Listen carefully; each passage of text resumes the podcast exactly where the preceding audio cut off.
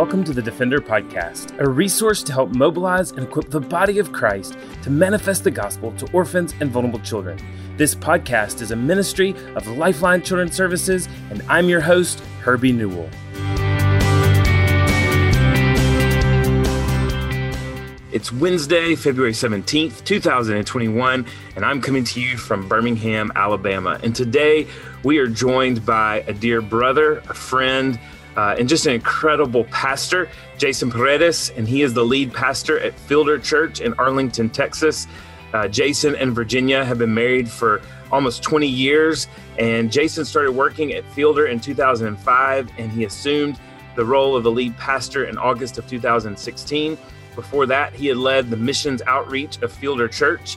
Uh, he and Virginia have five incredible daughters and a son who brings all that balance to the girls in the home, and they have had many of their children come into their home through adoption as well. And I just love Jason's heart for the gospel, first and foremost, the way that he leads Fielder to have a heart for the, the needy and the vulnerable. And one of the things that I have been so blessed by uh, as Fielder in Arlington, Texas, has a goal in order to reach a thousand children through adoption and foster care over the next eight years. So they started two years ago, and over the next 10 years, want to reach a thousand children. And what a what a great, awesome opportunity, not just to reach children, but to also show this community the hope of the gospel. Before we get to talk to Jason, I, I want to remind you of the Roadmap to International Adoption webinar. If you're considering international adoption but are stuck with too many questions to list, we invite you to join an upcoming webinar. It's the Roadmap to International Adoption. Topics on this webinar include the process, home study, what does travel look like, financing your adoption, and so much more. And there'll be opportunities for you and your family to ask questions or to hear the answers to questions that other people ask as well. You can always register at lifelinechild.org backslash info meetings. Again, that's lifelinechild.org backslash info meetings. Or as always, those links will be in the show notes. Well, brother, pastor, Jason, so grateful uh, to be here. And I know you and I have had the opportunity to connect uh, on several different occasions, mostly there in Arlington. And every single time I have walked away and I've told my wife what a blessing that you are. And I think you and I have even agreed we, we've not spent like an abundant amount of time with each other, but in a, in a lot of ways, we feel like brothers separated at birth. At least I do. I don't want to put that moniker on you, but um, you know, one of the things that I loved, maybe one even one of the first times we met, was just hearing about just the history of you becoming the pastor, the lead pastor there at Fielder, and even just the familial significance that that is. Can can you just tell us a little bit about how the Lord led you to where you are now at Fielder Church?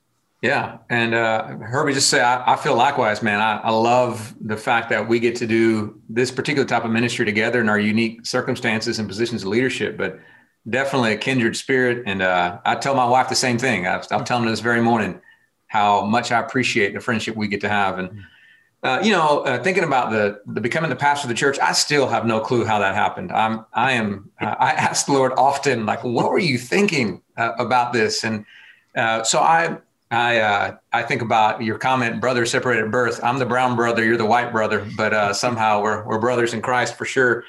And I I never thought when I came to Fielder because I came to do missions and I came to do Spanish language ministry. I, and I, my title was Hispanic pastor, which is really a pretty jacked up title when you stop and think about like, oh, look, there's the white pastor, there's the black pastor, there's the Hispanic pastor. But we were learning back then what it means to be multi-ethnic and uh, the church was recognizing in Texas and the DFW area there was a huge rise in Spanish speaking people, primarily from you know, South Central South America. And so said, let's hire somebody. Uh, and so uh, I got hired. I kind of snuck in the back door to be here just because I happened to be bilingual. And they wanted somebody who could lead in missions. And I've been an overseas missionary in Buenos Aires, Argentina. And so I, uh, you know, I, I, came here to do that, to start Spanish language ministry and to help us advance our mission, uh, you know, footprint around the world.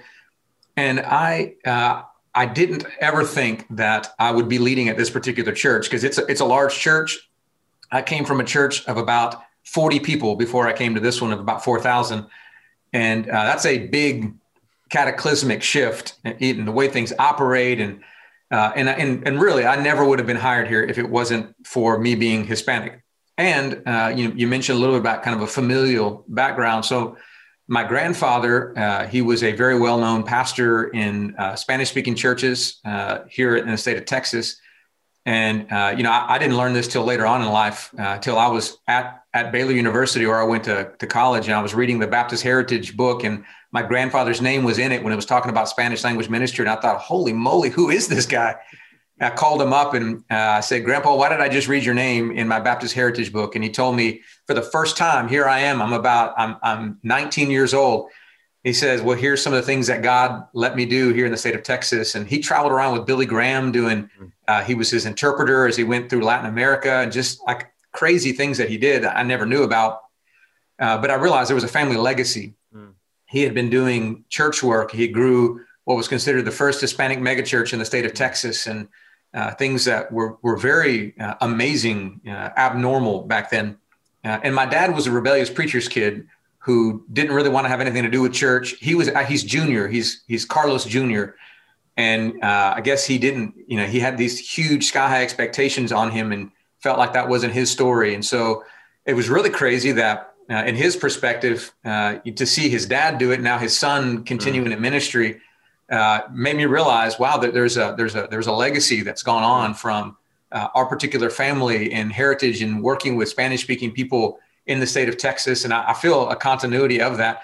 But Fielder was a primarily Anglo church when I came here, and it was wild to see uh, not just how God blessed the uh, outreach and the interactions we had with the Spanish-speaking community here uh, but how we've changed as a church because it's a big deal for a largely what used to be Anglo church to call the guy they hired to do Spanish language ministry to be their next pastor. I mean, that's mm-hmm. that's a statement, but I think it's a beautiful statement about how far our church has come on this journey. And I, I feel like I'm just I'm riding a wave uh, that the Holy Spirit has brought, and I just don't want to fall off the board. But it's it's been pretty exciting. Brother, I, I know the last time that I was there visiting with you, uh, you know, I got there a little bit early and I was sitting in the parking lot. And and certainly this was just a weekday, and and y'all have a, a school that you allow to utilize your space on the weekdays. Uh, but what a blessing it was, as on one side of me was a family that I could tell was speaking Swahili, so probably somewhere uh, East Africa, and then on the other side there was a Korean family. Um, and then I could tell once I got out of the car, there was a, a family from with Chinese heritage because I could understand the Mandarin enough to know, hey, that's Mandarin, and to see the nations and and that's one of the beauties of of really what Fielder has become is the nations. There's a part of the nations that come and, and make a home there at your church. But then you guys have also gone to the nations, and now you're bringing the nations to you. And and you talk about family heritage you've been able, and you in Virginia have been able to bring kids home now through adoption, specifically actually from China as well, into your home.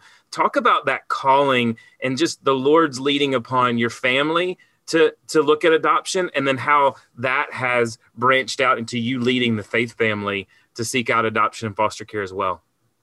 Yeah, you know, um, I don't know, Herb, if you do this like I do. I look back over my life and I go, I mean, were it not for God, I don't know mm-hmm. what kind of screwball I would be because when even when it comes to adoption, I had zero interest in it whatsoever. I, it just wasn't, and, and, to be honest with you, uh, it wasn't much a part of the Latino culture. You, adoption wasn't talked about, wasn't normal, and it's still an area that we're as a church we're praying, we're seeing some really good fruit in, but but that was not my cultural background at all. Virginia, on the other hand, she kind of felt since she was a kid that one day she might adopt. She never told me that, but she, you know, she kind of had that kind of brewing in the back of her mind. And so I'm the missions pastor, and I am traveling over to China because we've been supporting an orphanage in China, and we're putting tens of thousands of dollars into this thing. And I realized I got to go see it just to make sure it's like really there, and this is not some scheme or something. So I travel over to China with the director and I meet five kids, and one of them is this little boy named Max, named after Max Lucado. And cute. There were there were four other girls in the house, and there's one little boy. And uh, and and he's playing in my lap. He pees all over me, and uh, you know I didn't realize he was marking his territory at the time. but he was saying, "This is my daddy." But I, I had no framework to understand that. And so he's a year and a half old at the time, and I, I have a great time with him. I come back home and I tell Virginia, hey, yeah, I, I, got to see the orphanage. It's cool. There are just five kids in there right now. And I started showing pictures and she knew almost immediately that little boy was supposed to be our child. Mm. And I, I, wish like how dull and thick am I that I can't hear from the spirit the way that my wife does. But uh, I'm, I, I, pray, I read my Bible. I didn't hear any of that from the Lord. He, he was probably telling me, I just wasn't listening. But but she was listening, and she knew almost immediately. She took about two months before she told me uh, that that she thinks we're supposed to adopt this boy, and called me to pray for it and I I struggled immensely uh, with that because I, I, thought see he's a child with special needs. Uh, he's he's got a foot that's bent in, two hands that are bent in, and it's going to be a lot for our family. We had two little ones at the time, demanding job and ministry. I, we just can't we can't do this. It's going to be too much for our family. And so I'm I'm opposed. I'm fully opposed. Like I don't have to pray about it. No, we can't do this, baby and she she was gracious, but uh, and and just said, would would you please just pray about it? Would you you know? And I'm a pastor, I have to say yes, right? So okay, I'll pray about. it. I didn't want to pray about it. I didn't want to do this, and that just shows you my heart. So like anything that comes from this is obviously the grace of Almighty King Jesus, not because I got some things figured out. But it was in Exodus chapter 40, and it was a time when uh, it was it was an odd passage. It was about the tabernacle and how Moses had been in the tabernacle and building everything, all to the specs that he'd been given by God. And then it says that uh, the tabernacle was finished. He made one last final check through, walking through everything. And then when he left, it says the Spirit descended upon the tabernacle and it filled the tabernacle so much so that Moses couldn't enter into it. Mm. And, and like it was just that sacred and holy. And then it said that uh, the tabernacle would would travel around with them, and every time they either the the cloud by day or the pillar fire by night would pick up and move, they would pack up the tabernacle and they would go after it and, and, and that particular quiet time, I'm sitting there going, okay, what, what does that have to do with anything? Like, why does that detail matter? And I realized as I was as I was thinking through that passage, this is the one place of obedience of the of the nation of Israel. They're, they're grumbling, complaining, angry people, mm. and yet the one place of obedience is that wherever the tabernacle went, they went with it. And uh, and and because they were desperate for God, they didn't have anything. They were in a desert, wilderness. They're not going to survive without the Spirit of God. So if the fire's moving, they're moving. If the cloud's moving, they're moving. And in that moment, I felt like the Lord saying, Jason, this is where I'm heading. I'm heading toward adoption, and you are not packing up your tabernacle to follow after me, and you will wither without me.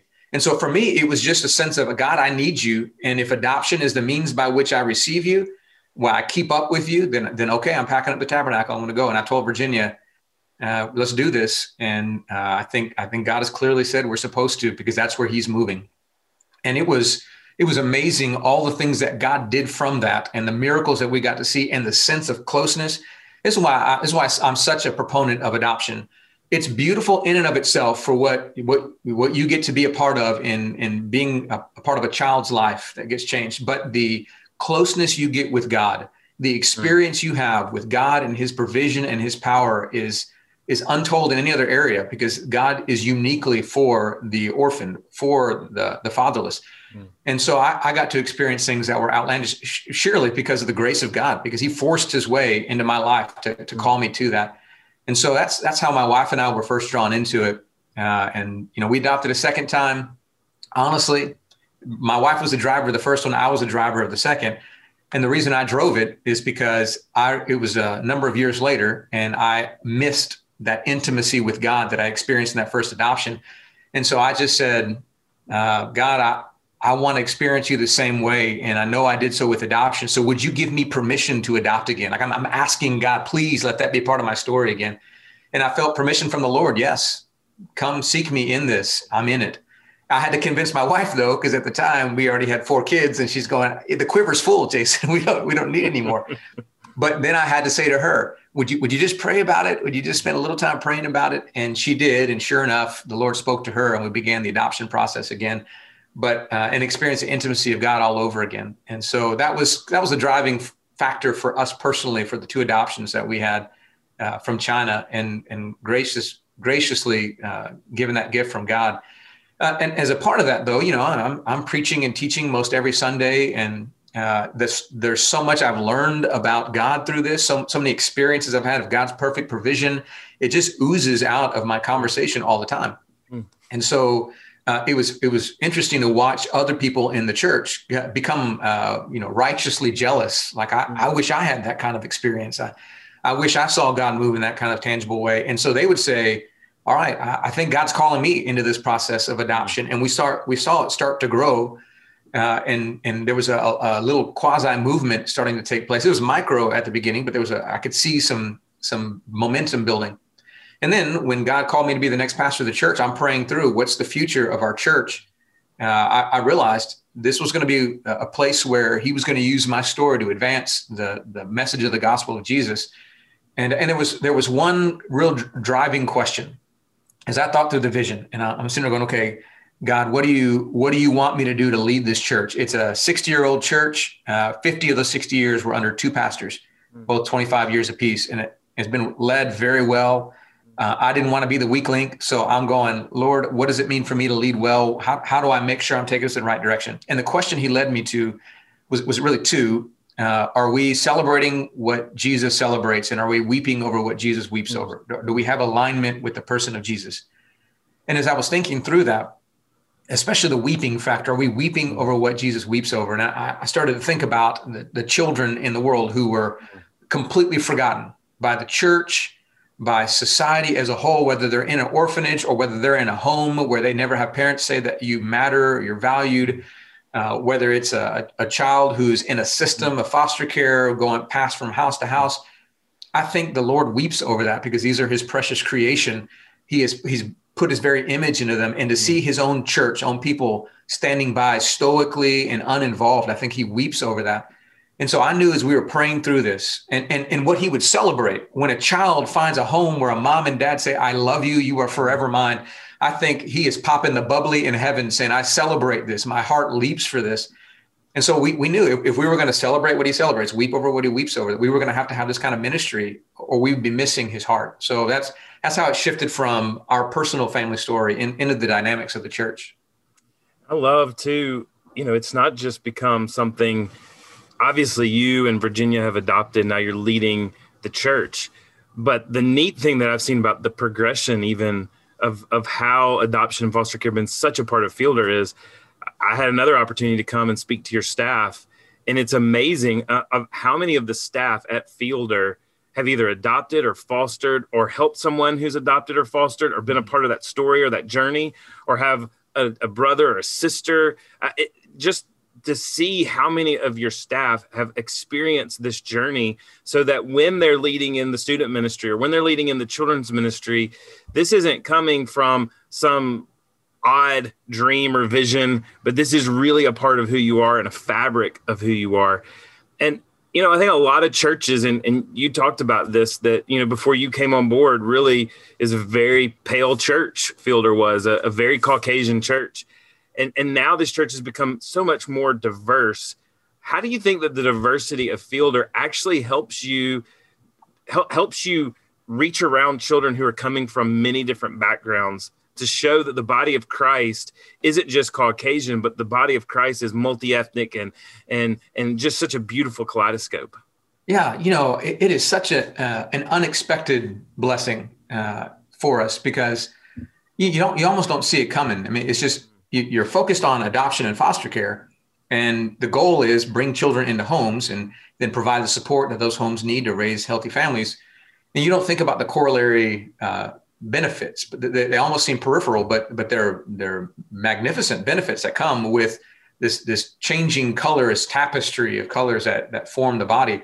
And I think right now, like in our in our times, uh, just a, a couple weeks ago, I had a message just talking about unity uh, on MLK weekend, and and what does that what does it look like for us to be cognizant of the issues that that people of color are facing in our country and it's one thing for uh, for for people to look at that from a distance, right? So, like, let's say they're white and they're hearing about on the news channels what's going on. Uh, they're hearing about uh, BLM. They're hearing about uh, you know things that are taking place. They're hearing about uh, a mob on Capitol Hill. They're hearing all these other things that are taking place, and they're trying to digest it, but from from their one point of view.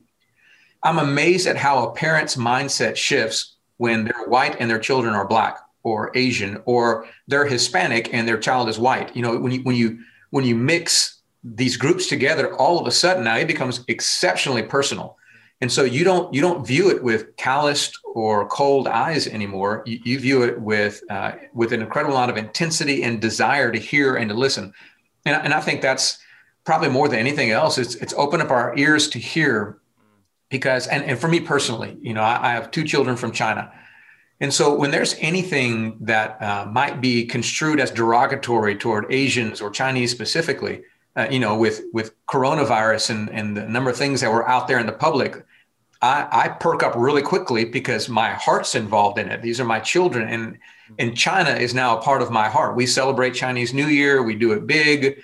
Uh, we love that aspect of our culture because it's now grafted into the fabric of our family.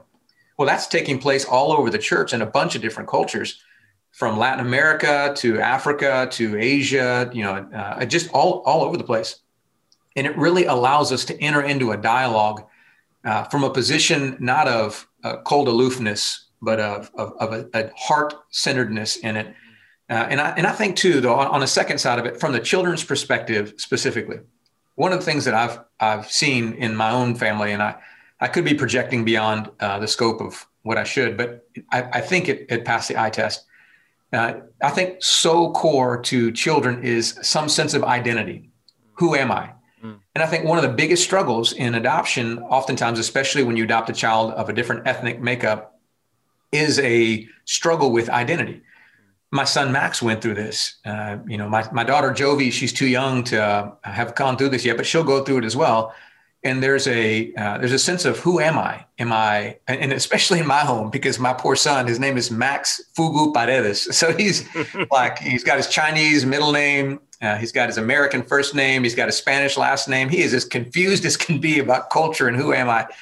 And you know, it's it's a uh, it can be a complicated thing. So I, I, remember the phase he went through, where he really wanted. He was so intent upon discovering his uh, his bio family. Now, his unique situation, he wasn't able to do so because he was abandoned and there was no point of contact and no way to reach out uh, to discover his his birth family and so uh, you know we, we don't have information. So it was it was just conjecture but there was a season a long season.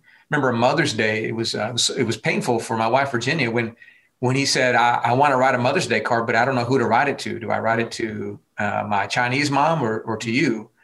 And you know for a, a, mom who's been there with him since he was three and this was um, you know some eight or nine years after he'd been living in her home there's a sting to that kind of thing but he's wrestling through identity. Mm. who am i? It was he would ask questions. I wonder if my dad was a soldier. I wonder if my mom was an artist. I wonder who they were. Uh, and when you don't have anybody that looks like you at all, there's all one color and then you look different, it, it exacerbates that identity question. You feel like you are abnormal. But when you go into a setting where there are a lot of Asian kids, some of them with Asian parents, some of them with non-Asian parents, there are there are white kids, some of them with white parents, some of them with Hispanic parents. There there are children who are African American, some with with black parents, some with white or Hispanic parents. When it, when it gets all jumbled like that, all of a sudden it's not abnormal anymore. I, am not abnormal. I'm normal. I, I just this is my particular stage in life, and and when you when you find a sense of I was created perfectly by God, and this is not a detriment. The fact that I don't match the skin color or cultural identity of my parents, I think a child is freed to become who God created them to be without those shackles of identity always gnawing at them. And so our our church environment that creates and, and we, we had the funniest moment ever Herbie. It was, it was great. We were at, at the ERLC, um, the Ethics and Religious Liberty Commission uh, meeting they had once a year, and, and I was on a panel and we were talking through something like this. And I remember just mentioning like it, the, one of the craziest things about our staff is we're, we're a very multi-ethnic staff and adoption, as you mentioned, is a huge part of our culture. But if you were to put children and then put staff and then give somebody the the the challenge of like writing a line child to parents trying to match everybody up it would be utterly impossible there's just no way because there's such a mix of all these different groups and ethnicities and family units and and it's it's so normal mm. that uh, it makes it beautifully acceptable for the children to be who they were created by God to be and not to be embarrassed by adoption, not, not to see this as a wound or as something wrong, but as a real normal part of the fabric of life. Uh, that's done in my family alone has done so much to uh, buoy their spirits and recognize they have purpose and why God created them and why God brought them into our family. Amen. Wow. And I, I think even, you know, the one thing that kept coming to mind as you were telling Max's story, even, even coming to y'all and saying, "Who do I write this Mother's Day card?" is I think that's kind of the way Paul felt when he was writing First Peter. You know, we are strangers and aliens. And even as you're talking about that, you know, this is a this is a time, and I know every time has been like this to an extent, but in our existence, this is a time where you really do feel otherworldly. Like I don't belong here. I don't belong in this. Uh, my values are not necessarily the ascribed values of any political party or any station, and and you we feel kind of like exiles, and yet this last year has been so hard because the church has been separated. And in a time where we need our tribe, we need our people, we need the rest of the folks that feel like strangers and aliens and don't know which way's up and know that this isn't our home, but but sometimes try to put roots up here. The church has been so integral. And bro, I, I have been so encouraged by the way that you have led your church during this time. A, a church that's on mission uh, internationally, a church that's on mission domestically, a church that obviously has this goal to adopt and foster vulnerable children in in Texas as well as around the world, and yet a, a terrible pandemic comes right in the middle of this and sends everybody home. And I, I know you may not want to go into the whole thing, but I, I was so encouraged and and I hope I don't embarrass you. I've told so many pastors about kind of what you guys did to make your big mega church feel like while you're in a pandemic, while you're in quarantine, to feel connected to one another. Do, do you mind just just sharing a little bit of that? Yeah, you know, I man, I'm I'm glad you're telling people because I'm going. I don't know what I'm doing. We it, it was uh, it was honestly the um, when Paul uh, in the letter to the Corinthians when he talks about how uh, I've been shipwrecked. I've been, you know, uh, left at sea. I've been stoned. I've been whipped. I've been, I've been without food and hungry, cold. All, all, he, goes through all that suffering he had. the very end, he says, plus there's the anxiety for my churches, you know, and I had, I've read that a bazillion times and I never really understood that last part of it, that anxiety of the churches. Uh, and he felt that because he couldn't be with them. And, and so like, that's, I had never felt that because whether I realize it or not, I know that not everybody shows up every single Sunday, but there's this probably a false sense, but there's a sense that I'm with everybody week to week mm-hmm. to week.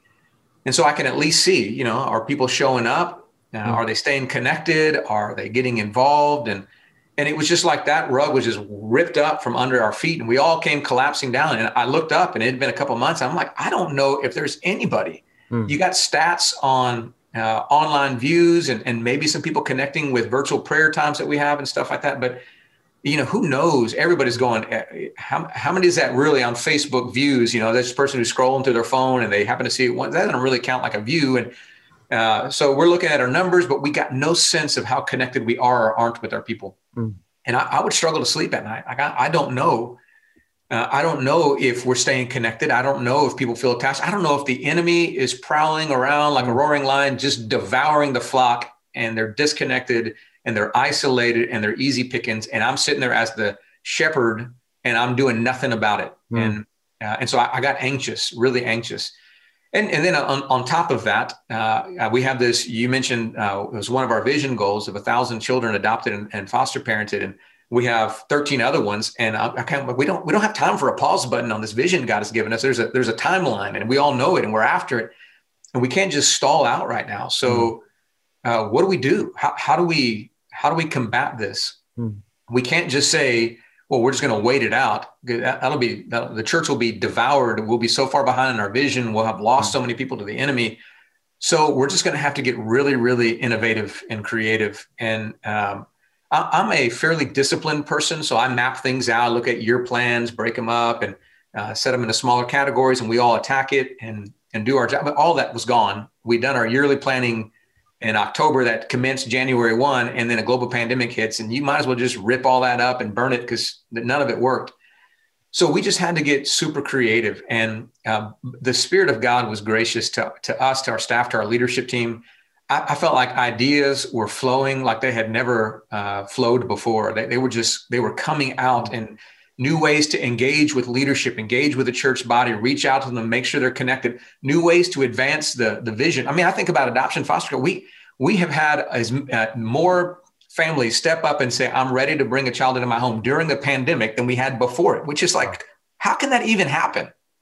And the the only thing I can think of, I, have been racking my brain trying to figure out like how, how did that even happen? And I think in God's perfect sovereignty, you have people who, by God's grace, they're staying connected, they're engaging, albeit not, not the way they want it to be, virtual services and Zoom community groups and D groups and things like that, but they're staying quasi connected. But they're going, I don't feel like I have any output from ministry. I used to volunteer in this. I used to go serve in this place. I, I used to do all these things. And I want to, I want to continue to do ministry. But every day, all the time, they're spending time, they're working from home, they're with their family, they're and they they're now looking at their one thing they have left, their family unit, and they're going, "What can I do for ministry?" And they go, "Oh, well, maybe I could use my family for ministry." Well, what would that look like? Well, I know we have a huge adoption foster care ministry. What would it look like for me to bring a child into my home and I can continue to make a difference for the sake of the kingdom, whether there's a pandemic or not. I can use my home for ministry. Mm. And so now people who maybe were just sitting on the fence, like, you know, applauding, golf clapping those who were doing it are now going, if I'm going to get in the game, I got to do something here's my best option. So, you know, put me in, coach. Tell me what do I need to do? And we just happen to have resources available virtually that we could connect with people, help them take steps, and uh, and so it it grew. There was a surge in it. I think because people are asking the right questions. How can I use my family to do ministry? So, God was just gracious and blessing us in this unique season and. Uh, expanding the ministry, had an online ministry uh, that he expanded uh, profoundly, like many other churches got to experience. And we've been able to capitalize on that as well. So, uh, you know, uh, it's a little crude, but uh, God blesses a stupid, and we're stupid, and He blessed us, and we just receive it and are gracious, grateful for it, and His graciousness to us, and plan to leverage it everywhere we can. Honestly. Amen.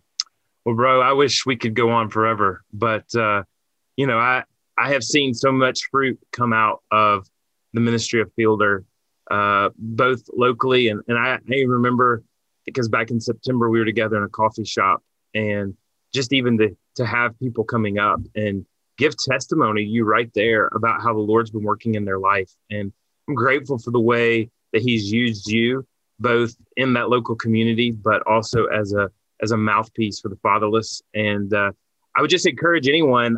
Uh, not only is Jason such an incredible pastor and a visionary, uh, but he is an incredible preacher as well. And so uh, go to fielder.org to hear some of his messages, but also just to learn more about what Fielder is doing. And certainly, if you're in the Central Texas area, the Dallas Fort Worth, uh, I know that they would love to have you there. Well, brother. You know, before before we jump off, I know I know we got time on. There's one thing I wanted to share, if you don't mind. It, Please. something that uh, I was so excited about. If I know most of the people listening are people who already have a heart for uh, adoption, foster care, but I, I, just had to share this. I, I, got a note from my son Max uh, right here, and it was he wrote it to me just a couple weeks ago. No reason for it, but this is what made every bit of it worth it. Uh, it I want to read it for you. It says, "Dear Dad," he's 15 years old, by the way. Dear Daddy, he still calls me Daddy, which I love. I'm so thankful that you adopted me 12 years ago. You have you have and always will inspire me to be the best person I can be.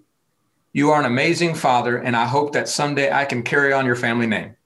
I'm so honored to call you dad as well as pastor. I love you. Your one and only son, Max. And I, I read this right before I was going to do my quiet time because he wrote it the night before. I had no clue about it. And when I read that line that I hope someday I can carry on your family name, I just, mm. I thought that that is such a picture of the gospel. Amen. He is my only son. He is the one who's going to carry on my name and he longs to do so. Mm. And I thought, man, I've, I've made a lot of mistakes in life. Now, I'm not a perfect father or pastor, but the fact that God called us to bring this child into our home and we said yes is the least bit of a mistake I've ever made. It is it has been the most beautiful, rewarding thing. And I just had that reminder and I thought how many families miss experiencing something like that because they don't they don't take that step into it. So I just I wanted the world to know I'm so proud of my son and so amazed that he would even love me back. And that's that's the picture of adoption anyway. And so I, I wanted to share that. I want you guys to hear that because I think it's worth it. Amen. Wow. What a great way to end. And so, just an encouragement God is calling you to get engaged in the life of a vulnerable child. It's worth it, and you will not make the mistake to say yes. Thanks for listening to the Defender Podcast. If you enjoy making this podcast a part of your weekly routine, we'd love for you to take a moment to subscribe, rate, and review the Defender Podcast to make it easier for more people to find. For more information how you and your church can partner with Lifeline, visit us at lifelinechild.org. If you want to connect with me, please visit herbienewell.com follow us at Lifeline on Facebook, Instagram, or Twitter by searching for Lifeline Child. You can email us directly at info at lifelinechild.org. Beloved, will you allow God to use the gospel through you to impact the life of a child? Please contact us because we are here to defend the fatherless. We'll see you again next week for the Defender Podcast.